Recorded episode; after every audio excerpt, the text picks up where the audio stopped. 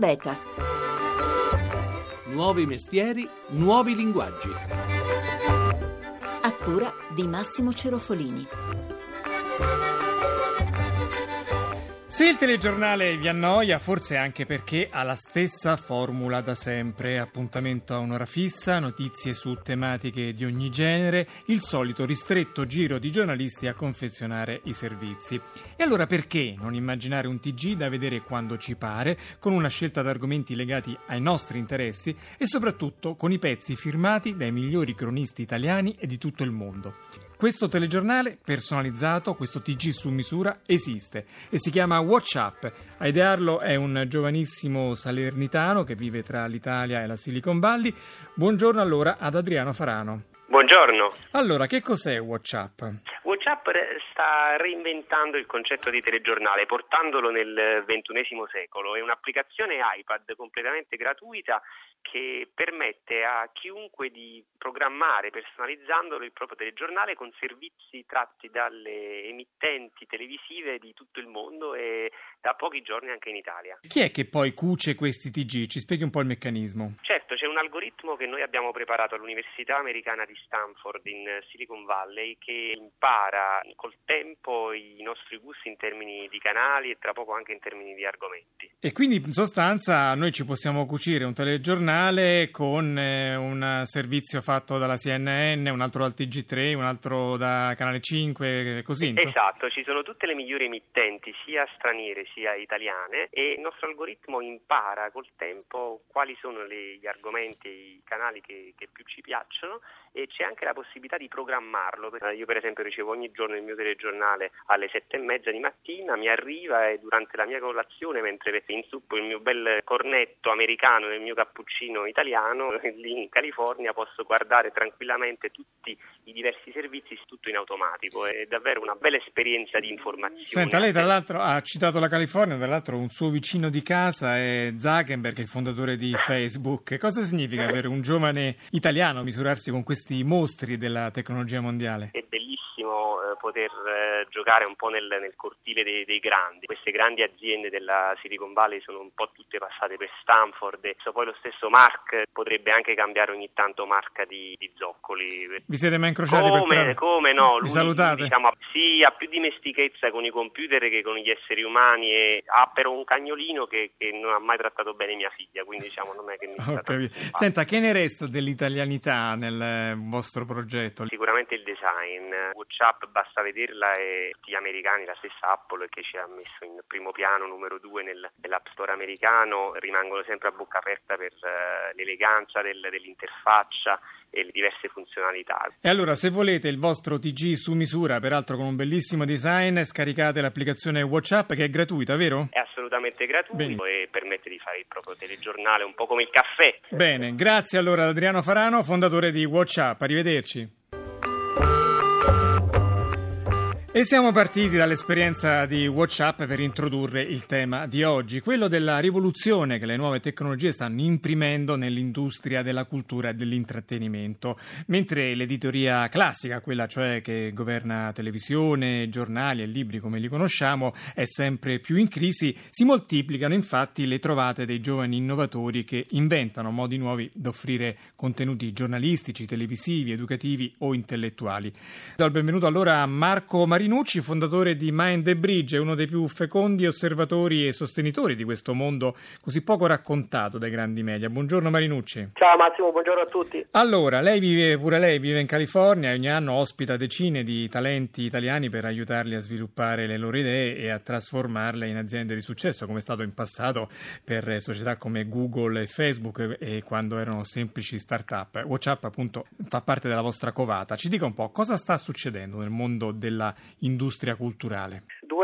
Dinamiche si stanno intrecciando, no? da una parte c'è il, proprio il mondo della produzione dei contenuti che è in piena evoluzione o rivoluzione, dipende come si guarda, dall'altra c'è invece un mondo fecondo di nuove tecnologie che partono soprattutto da giovani che fanno partire start-up, i due mondi oggi si parlano ancora troppo poco, io credo che in realtà il punto di forza su chi sarà il leader del futuro sarà proprio un incrocio di questi due mondi. Quando è che secondo lei si raggiungerà un punto di massa critica tale da diventare un fenomeno di impatto totale? Soprattutto negli Stati Uniti questa è una dinamica che si è svolta forse un po' prima, se pensiamo solo al mondo dei giornali, no? la rivoluzione proprio del mondo de- dell'informazione. In Italia secondo me se ne è iniziato a parlare un po' più tardi, però credo che oggi sia all'ordine del giorno, no? parlando con tutti i, più gruppi, i gruppi più grossi di produzione di contenuti editoriali mediatici. In Italia oggi evidentemente tutti si pongono delle domande.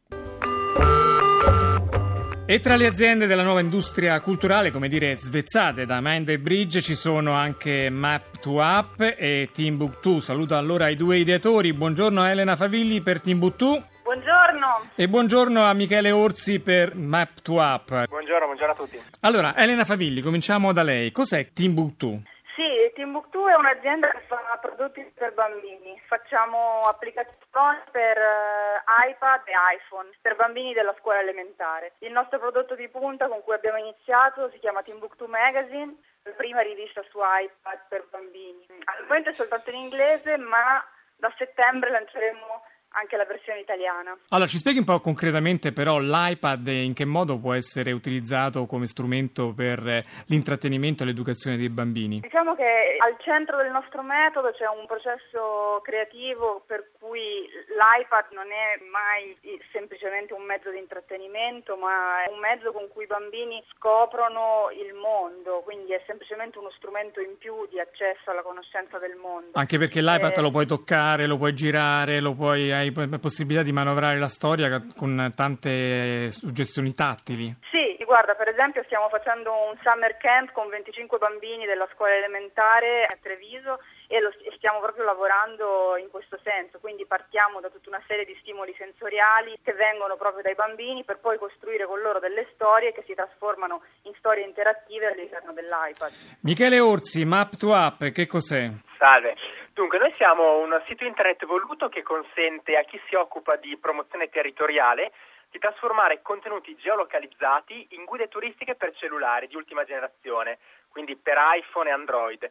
Sostanzialmente consentiamo a utenti non tecnici di creare applicazioni professionali senza dover programmare e di poter distribuire via internet. Ecco, facciamo qualche esempio. Voi soprattutto vi rivolgete a enti turistici, e alberghi. Esatto. Che cosa fa uno che ha una piccola azienda di turismo, per esempio, con la vostra applicazione? Beh, fa oggi questo, questo soggetto è quello di produrre mappe, flyer, volantini, eccetera. Quello che può fare con la nostra piattaforma è creare un'applicazione vera e propria da vendere sui negozi online come sono Google Play e l'iTunes Store, in modo tale che i turisti, quando girano in questa città possano fruire di nuovi, di nuovi, contenuti come le mappe per sapere dove sono i punti di interesse turistici più importanti e seguire percorsi guidati come può essere so, la via dei Chianti in Toscana o il cammino di Santa Chiara d'Assisi che abbiamo pubblicato di recente. Inoltre chi crea questo tipo di applicazioni può anche beneficiare delle traduzioni automatiche in più lingue. Senta, due esempi di applicazioni curiose che vi è capitato di sostenere.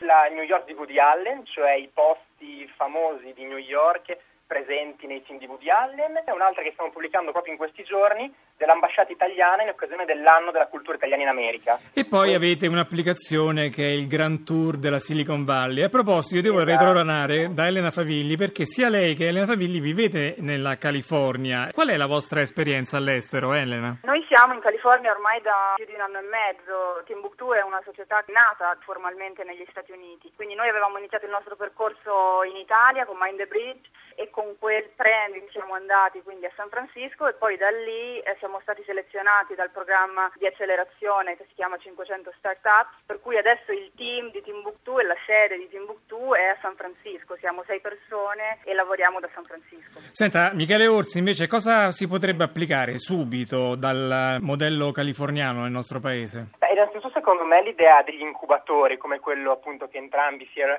io che Elena abbiamo vissuto a San Francisco, che è un incubatore che non è solamente un eh, affitto di uffici diciamo a poco prezzo, ma è un, un intero ecosistema nel quale piccole aziende che, stanno, che devono crescere come le start-up possono accedere a interessanti contatti come possono essere quelli degli investitori, ma anche solamente consigli, insomma questo secondo me è la cosa più importante. Grazie allora a Michele Orsi, fondatore di Map2App e grazie a Elena Favilli, fondatrice di Timbuktu. Arrivederci. Arrivederci, Arrivederci grazie. Marco Marinucci è sempre con noi, lei l'hanno evocata più volte come fondatore di Mind the Bridge e lei in California ci vive da tanti anni, è stato anche eh, manager della, di Google. Quali sono i primi consigli che dà ai giovani italiani che vogliono portare le loro idee sulla vetrina del web e dunque su una dimensione internazionale? Qual è l'atteggiamento giusto da tenere? Beh, intanto quello veramente di poter riuscire a confrontarsi con il mondo e non più con l'orto intorno a casa, soprattutto chi oggi fa tecnologie come quelle di cui abbiamo parlato fino ad oggi, ha senso eh, lanciarle subito sul mercato globale, proprio per le dimensioni del mercato, per la velocità di sviluppo. Quindi avere le stesse dinamiche che una startup locale che nasce a Stanford o a San Francisco può avere in campo. No? Quindi avere da subito una rete di persone che le possono suggerire alcune degli, degli step critici dei primi mesi, primi anni anche dello sviluppo del prodotto. E poi non avere paura a confrontarsi subito con i più grandi. No? la legge della Silicon Valley è proprio quella di cercare di puntare alla Luna dal primo giorno. I progetti che interessano sono quelli che cercano di risolvere un problema importante grande per tutto il mondo, non per una cerchia ristretta. E chiudiamo questa nostra riflessione sugli innovatori dell'editoria con un'altra idea che sta trasformando il modo di vedere la TV. Paolo Roatta, buongiorno. Buongiorno. Allora, lei è responsabile di iLike. Che cos'è iLike? iLike TV il primo canale televisivo interamente basato sulla partecipazione social e sulla interazione in tempo reale. Siamo presenti sul bouquet di Sky al numero 170, ma siamo anche fruibili attraverso YouTube, Facebook eh, e il web. Ecco, ci spieghi un po' quello che sarà poi il futuro della televisione che voi state in qualche modo sperimentando. Cosa accade concretamente quando io sto in salotto e mi sintonizzo su iLike TV? Noi cerchiamo nel nostro piccolo di contribuire al cambiamento del paradigma della televisione. Eh, quando uno guarda l'ITV sul eh, proprio televisore seduto sul divano in salotto può vedere il canale come vede Rai 1 o un qualsiasi altro canale, ma la differenza rispetto agli altri è che il contenuto, l'essenza del canale è proprio l'interazione da parte dei telespettatori. Quindi se voglio posso interagire attraverso il telefonino, il tablet o il PC collegato al web e influenzare il contenuto oppure postare un commento che può apparire in onda o addirittura dialogare con il conduttore e gli ospiti che sono in studio quando è un programma in diretta. Addirittura fate delle videochiamate in cui gli ascoltatori, gli spettatori entrano visivamente con la loro faccina nello schermo di iLike TV? Esattamente, visto che il nostro target, che è quello dei ragazzi dai 15 ai 35 anni, l'80% del nostro pubblico in quella fascia, è un target che è sempre meno interessato all'offerta tradizionale di televisione, perché guardare un palinsesto organizzato da altri in cui non puoi interagire, non puoi fare le cose che fai normalmente su Facebook, ovvero quello di postare un commento, postare una foto, taggare, vedere chi è collegato in quel momento, chattare con gli altri, non è un'esperienza di intrattenimento più interessante oggi. Poteva esserlo quando ero giovane io in cui si vedeva un unico canale quasi e c'era la TV dei ragazzi alle 5 del pomeriggio e tutti guardavamo quello, il giorno dopo si parlava di Furia a cavallo del West a scuola.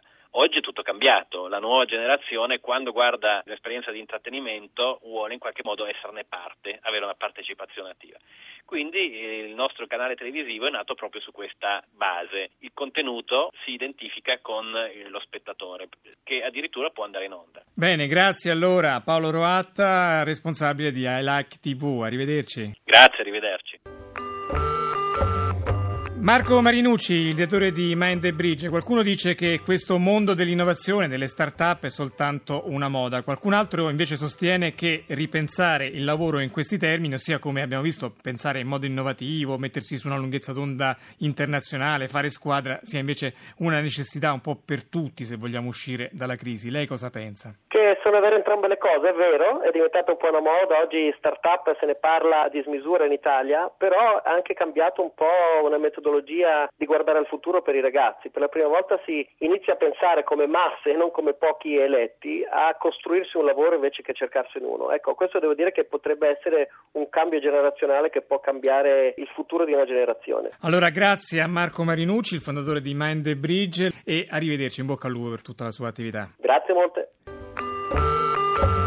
Allora, se volete scriverci per dirci la vostra sull'Italia che nova, mandateci una mail a etabeta.it. Per riascoltare le nostre puntate trovate i podcast sul sito www.etabeta.rai.it. Vi raccomando poi di seguirci anche su Twitter e sulla nostra pagina Facebook. Ci si arriva dal sito e se poi cliccate sul tasto mi piace riceverete i nostri aggiornamenti quotidiani.